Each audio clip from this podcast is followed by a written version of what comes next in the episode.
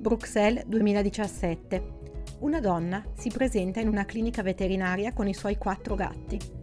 Deve trasferirsi in Libano e ha un problema che mai, ma davvero mai, i veterinari che la guardano sbalorditi si erano trovati ad affrontare.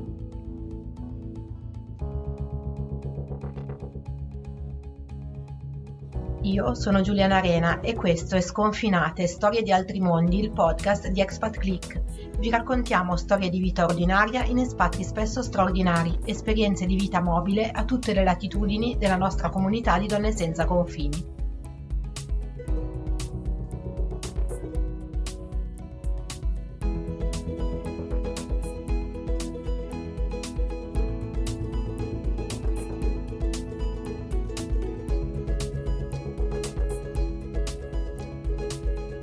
Matilda ha vissuto alcuni anni in Palestina, a Gerusalemme Est. Lì sta in una casa con un bel giardino e presto comincia ad accogliere dei gatti randagi e anche ad occuparsi insieme a un'amica dei gatti che vivono intorno a dove lavora. Un po' grazie anche appunto alla presenza di questa mia collega che poi è diventata una delle mie più care amiche Carolina, fondamentalmente ho iniziato a raccattare gatti, gattini, gattoni, dappertutto, dalle immondizie, eh, dalla strada, curarli, portarli dal veterinario eh, e riportarli lì, dare da mangiare. Cioè, io ormai sono in questi paesi, ho sempre girato con la macchina con questi sacchi da tipo 10 kg di crocchette, scatolette, cioè io ovunque, cioè inchiodo e mi butto fuori dalla macchina appena vedo un animale e inizio a sparpagliare cibo un po' ovunque. Quindi è iniziata un po' questa cosa che oltretutto è culminata in una praticamente noi davanti all'ufficio avevamo a quel punto io e Carolina avevamo tipo 20 gatti, cioè questi 20 gatti di strada a cui noi davamo da mangiare tutti i giorni. E la cosa impressionante era che quando io aprivo la porta per uscire, ma senza parlare, senza così, vedevi tutti questi gatti che arrivavano da tutti i giardini, da tutte le parti, pronti per la merenda, cena, pranzo, whatever. E poi da lì con Carolina, allora quello è malato, quello è cieco, quello lo portiamo qui.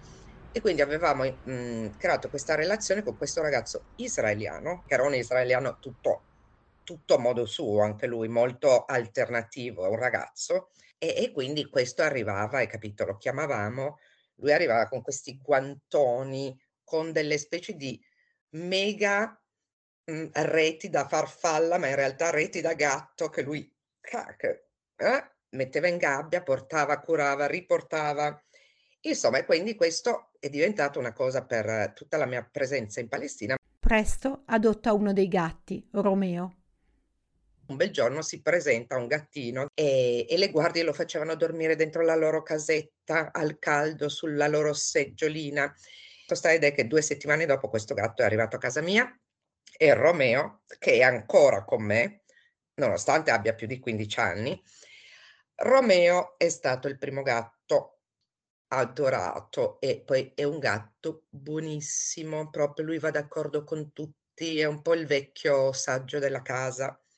Dopo Romeo è la volta di Duchessa, la gatta di un amico che avrebbe dovuto stare con Matilda solo per un periodo, ma che poi per vari motivi è rimasta da lei. Poi tocca alla gattina Fatouche. Un collega aveva una gattina e questa gattina era una gattina piccolina. Improvvisamente il mio collega deve partire per motivi familiari, partono lui, la moglie le bambine e lasciano questa gattina da sola, ma poi questa loro eh, partenza, cioè questo loro non essere più a Gerusalemme dura mesi. E i vicini di casa mi chiamano e mi dicono: Ma guarda, noi sentiamo questa gattina, ma piange tutto il giorno. Insomma, era tutto chiuso. Sai, questa gattina viveva in una casa praticamente con le persiane giù, senza un filo d'aria, con una signora che andava ogni tanto a pulire. Io ti dico che quando sono entrata in quella casa, sinceramente, era cioè, un odore, un... e sta gattina era anche un po' po' un po' schizzata perché non è che stesse benissimo. Cosa faccio? Prendo la gattina, la porto dal veterinario, facciamo tutti i vaccini, la faccio sterilizzare e la do a un'amica e le dico: "Vabbè, la tieni tu, uhm, nel frattempo e poi io me la me la recupero, vediamo co- co- cosa facciamo con Guillaume e gli chiederò cosa vuol fare di questo gatto, visto che lui non torna per altri tre mesi. Benissimo, questa gattina era a casa di questa amica, questa amica ehm, un bel giorno mi dice guarda vado via tre giorni, se te ne puoi occupare tu, vieni a casa, le dai da mangiare, io ospito un altro amico anche a casa così, io vado i primi due giorni tutto a posto, il terzo giorno arrivo e mi trovo un biglietto dell'amico che lei ospitava con scritto Ieri sera sono tornato, la gatta non c'è più, è scomparsa. Effettivamente la gatta non c'era più. Io ho rivolto tutta la casa, niente, della gatta nessuna traccia. Vado giù nei giardini, per le stradine, poi proprio un quartiere con tutte piccole stradine pieno di giardinetti, di cose. A quel punto io vado fuori di testa, piangevo, pia- l'avrei dovuta lasciare lì, è tutta colpa mia che l'ho, l'ho mossa da lì, se non l'avessi tolta da casa sua, adesso non si sarebbe persa, dove sarà, cosa... Insomma, piango, piango, piango. Disperata per aver perso la gatta, Matilda chiama un'amica. E Claudia mi dice, andiamo, andiamo adesso, era luna di notte, andiamo a cercarla. Quindi partiamo con questa spedizione io e Claudia. E insomma, arriviamo in macchina, lasciamo la gabbia in macchina, iniziamo a chiamarla, eccetera, eccetera. Entriamo in dei giardini, scavalchiamo il giardino della piccola, c'era una piccola mh, scuola ebraica, tra le altre cose, col rischio che ti, ti, ti, ti tirino pure, hai capito, una fucilata da, una, da un balcone o da una finestra. Insomma, della gatta niente. A un certo punto, disperate, ci sediamo vicino a un cespuglio e a un certo punto il cespuglio si muove.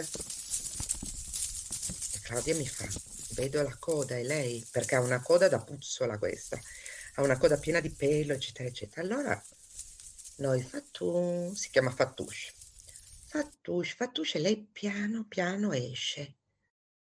E Claudia fa, la prendo in braccio, tu vai a prendere la gabbia, eccetera, e così abbiamo fatto. E a quel punto, secondo te, gabbia con gatto, dove sono arrivati? A casa mia. Un anno prima della partenza da Gerusalemme arriva un quarto gatto.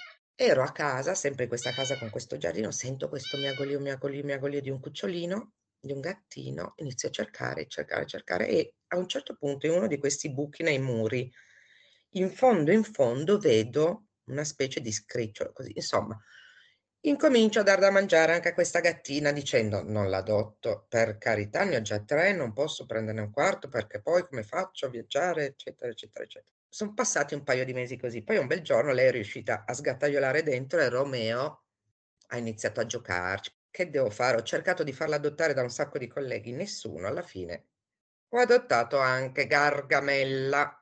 Dopo sette anni a Gerusalemme, Matilda deve rientrare a Bruxelles per tre anni. I quattro gatti si ambientano bene, anche se non hanno più un giardino, ma solo un appartamento. Dopo tre anni a Bruxelles, Matilda deve trasferirsi per lavoro a Beirut, in Libano. I messaggi che arrivano dall'amministrazione di Beirut sono chiari. Nessuno deve sapere che sei stata a Gerusalemme. E allora le, pri- pri- le prime, come dire, i primi messaggi che arrivano da Beirut, dall'amministrazione, erano di questo tipo. Mi raccomando, nessuno deve sapere che tu sei stata in Israele. Io dicevo, ma non è Israele, è Palestina? Sì, però non importa.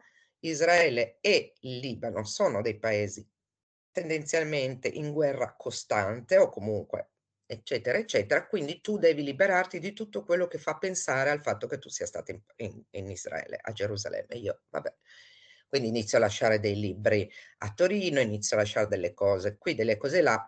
Calcola che poi quando hanno iniziato ad aprire, allora io praticamente la metà dei quadri e delle fotografie che ho sono di Gerusalemme, la metà dei libri che ho sono su Gerusalemme. Um, tutti questi stendardi così, poi keffie, tipo 25 keffie, eccetera, eccetera. Quindi quando poi questi hanno spacchettato tutta la mia roba a, a Beirut, cioè anche il piccolo dubbio è sorto, immagino, a questi traslocatori, forse ha avuto a che fare con Gerusalemme e sicuramente i servizi di Hezbollah, i servizi libanesi lo sanno benissimo. Matilda si libera di tutto ciò che possa riportare alla Palestina e a Israele, ma resta un problema, i gatti. Ma a un certo punto, dopo tutto questo che i libri di qui, questo di là, di su, di giù, dico, No, i gatti. I gatti hanno il passaporto tutto scritto in ebraico, hanno un microchip israeliano e come faccio? Quindi hai capito la geopol la geopolitica che entra nella tua vita privata, cioè nel tuo quotidiano in un modo assolutamente inaspettato che mai ti saresti immaginata. A Matilda non resta che andare dal veterinario e esporgli il problema. Quindi che cosa succede? Io vado dal veterinario qui alla clinica veterinaria a Bruxelles e spiego il problema al veterinario che mi guardava con degli occhi sbalorditi, nonché incredulo, nonché io gli spiegavo, lei capisce che io adesso devo andare in Libano, i gatti hanno questo problema, abbiamo un libretto che non va bene, abbiamo un microchip che non va bene, insomma. Come per magia, la clinica veterinaria organizza una riunione praticamente a livello delle alte gerarchie e sfere della clinica veterinaria, come per magia, in modo assolutamente non convenzionale, gatti diventano quattro gatti europei provenienti da Bruxelles. Romeo diventa Meo, Fattouche diventa Fatou, Gargamella diventa Garga e Duchessa diventa Duke. Quindi praticamente io riparto con questi quattro gatti europei, belgi, riparto alla volta di Beirut con un'amica. Io ho sempre dovuto organizzare gli spostamenti quando avevo quatt- con quattro gatti con almeno un'altra persona perché almeno in due possiamo portare due gatti in cabina, c'è un gatto a testa e due gatti nella stiva, anche perché Romeo è troppo pesante, troppo grande, eccetera. All'aeroporto di Beirut Matilda non trova subito i due gatti che hanno viaggiato nella stiva, quando a un certo punto vengono sparati nelle loro gabbiette sul nastro delle valigie. Per fortuna stanno bene e Matilda, non potendo ovviamente stare in albergo, finisce in una stupenda vecchia casa di Beirut molto fatiscente. A Beirut Matilda si rende presto conto della situazione tragica in cui versano i gatti randagi. Io ormai con quest'anima gattara arrivo a Beirut dove in realtà invece la situazione dei gatti di strada è tragica perché ce ne sono dieci volte il numero di quelli che ci sono a Gerusalemme e anche di cani e in più sono maltrattati di base. Sono maltrattati, sono torturati, per lo più i cani, sono uccisi, sono las- investiti e lasciati per strada a morire, sono legati a delle macchine e trascinati vivi, impiccati da dei balconi e buttati giù. Questo fanno i libanesi, gli sparano negli occhi e li lasciano morire, soprattutto i cani ma anche i gatti, cioè non c'è nessuna compassione, nessuna pietà. Così Matilda comincia a salvarne decine. Dopo un po' tutti nel quartiere la conoscono e le segnalano i gattini abbandonati. Entra in contatto con le varie organizzazioni di rescue del Libano. E naturalmente presto arrivano anche nuovi ospiti a casa sua. A un certo punto, un bel giorno, vicino a una delle varie immondizie, vedo questa gatta rossa con il muso tutto tutto un po' storto, spiaccicato, coi dentini che le escono tipo Draculina, grossa così, chiaramente incintissima. Cosa faccio? Dico, sicuramente non riuscirò a prenderla. Corro a casa, prendo una gabbia, torno, chiamo il capo della nostra sicurezza dell'ufficio. Andrea, ti prego, vieni, vieni, dobbiamo farlo insieme. Io metto la gabbia, tu la prendi, così. Insomma, riusciamo a catturare questa, ga- questa gatta. La porto dal veterinario, se si incinta, dico Andrea, ti prego, tienila tu tieni la tua casa tua perché io sinceramente con i miei altri gatti, eh, eccetera, eccetera, non me la sento e va bene, benissimo. Cosa succede? Questa gatta praticamente tutte le notti miagolava come una matta in questa casa perché sentiva i gatti di strada nel cortile. Quindi, e prendi la gatta e riportatela a casa. E cosa succede? La riporto a casa, non un bè.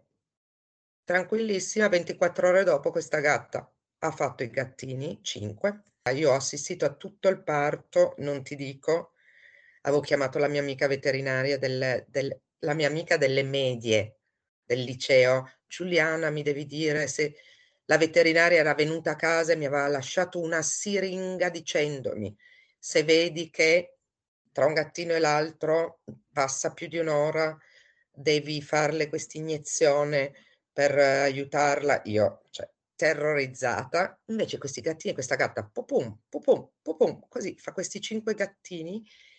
Insomma, crescono, crescono, crescono. Io inizio a cercare di piazzarli. Ovviamente ne piazzo due, due partono e questi crescono e più crescono, meno sono adottabili. Insomma, alla fine della fiera mi ritrovo con Mira, che è la mamma, Simba, Beirut e Minù. Piano piano Matilda diventa sempre più esperta nel far adottare i gatti che salva e l'amore per i gatti la porta a conoscere una parte del Libano che altrimenti non avrebbe mai incontrato. Si tratta del Libano più autentico.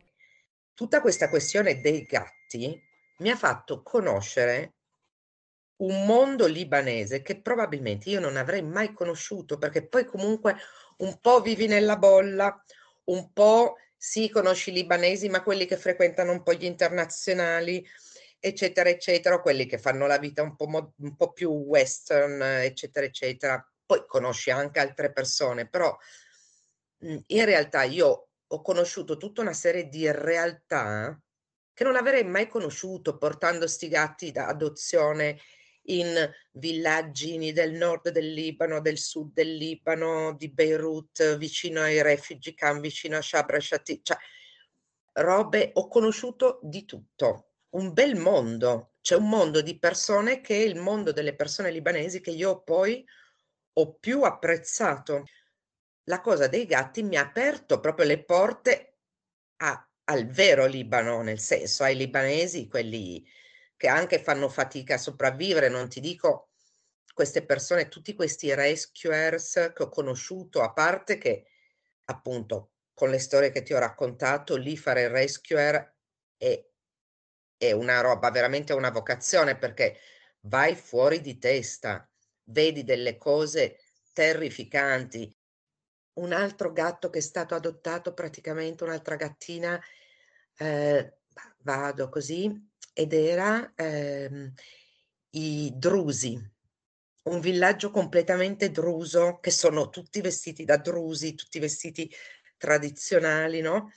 Ed esce sta ragazza tutta che sono velate, ma in un modo completamente diverso dalle musulmane, hanno comunque dei vestiti diversi, la cui madre aveva fatto il cuscino con scritto il nome del gatto e poi ovviamente ovunque arrivi, track, vassoi di frutta, vassoi di ehm, dolcini, eh, caffè, acqua, eh, tè, cioè praticamente mangiavi sempre, no? Quando mollavi, arrivavi con sti gatti. L'ultimo gatto a venire adottato da Matilda, il nono, si chiama Pesto. E poi è arrivato Pesto, che è l'ultimo, il nono, e Pesto è arrivato anche lui, vabbè, stava sotto un parrucchiere e visto che lì c'è il VIP parking sempre, eh, praticamente questo VIP parking, il signore che faceva, che parcheggiava le macchine delle signore, delle signore libanesi che si vanno a fare la parrucca, e ehm, praticamente lui aveva fatto una casetta a questa mamma gatta che aveva due gattini, no? E gli dava da mangiare, faceva tutto lui, un amore. Anche con questa persona io sono rimasta sempre in contatto. Quando arriva il momento di lasciare il Libano e tornare a Bruxelles, Matilda cerca di sistemare tutti i gatti che circolano intorno a casa sua e poi deve pensare a come trasportare i suoi nove. Quindi io sono arrivata qua con nove gatti, non ti dico quanti va- viaggi ho fatto su e giù da Beirut, amici che mi hanno portato dei gatti, cioè è stato un veramente complesso. Matilda paga le spese per molti dei gatti rimasti in Libano e ora cerca a Bruxelles delle famiglie disposte ad adottarli e appena le trova fa venire i gatti in Europa. Qualche volta Matilda si è sentita criticata, ma come? Tutte queste risorse per i gatti quando ci sono tante persone che stanno male? Ci siamo dette però che il modo in cui una società tratta gli animali dice molto sul suo livello di violenza e che una società giusta, capace di trattare bene le persone, tratta bene anche gli animali.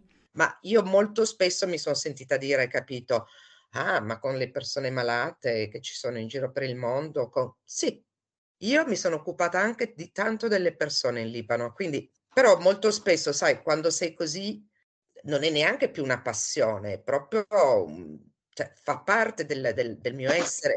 Dice molto del livello di violenza che c'è sotterraneo, sempre continuo, perché la guerra, la guerra civile è finita, ma nella testa la guerra civile ancora c'è. Cioè dei nostri colleghi cristiani maroniti non venivano ad Hamra, che è la zona musulmana di Beirut, non venivano, cioè ci sono ancora i muri che c'erano durante la guerra civile nelle teste. Quindi cioè, fondamentalmente questo mix, ma fin da ragazzini viene fuori questa violenza, è violenta la società. Oggi Matilda è contenta perché Bruxelles è l'ultima tappa prima del rientro in Italia e in quel caso il viaggio con i suoi nove gatti sarà molto più semplice dell'ultimo di rientro da Beirut. Io adesso sono contenta perché io, Bruxelles sarà la mia ultima tappa, io non ripartirò più. Io quando andrò via di qui andrò in Italia con tutti, così ci posso andare con un camperino, hai capito? Con un piccolo, cioè non ho più bisogno, cioè sono dieci ore di viaggio e ci vai con tutte le gabbie dentro.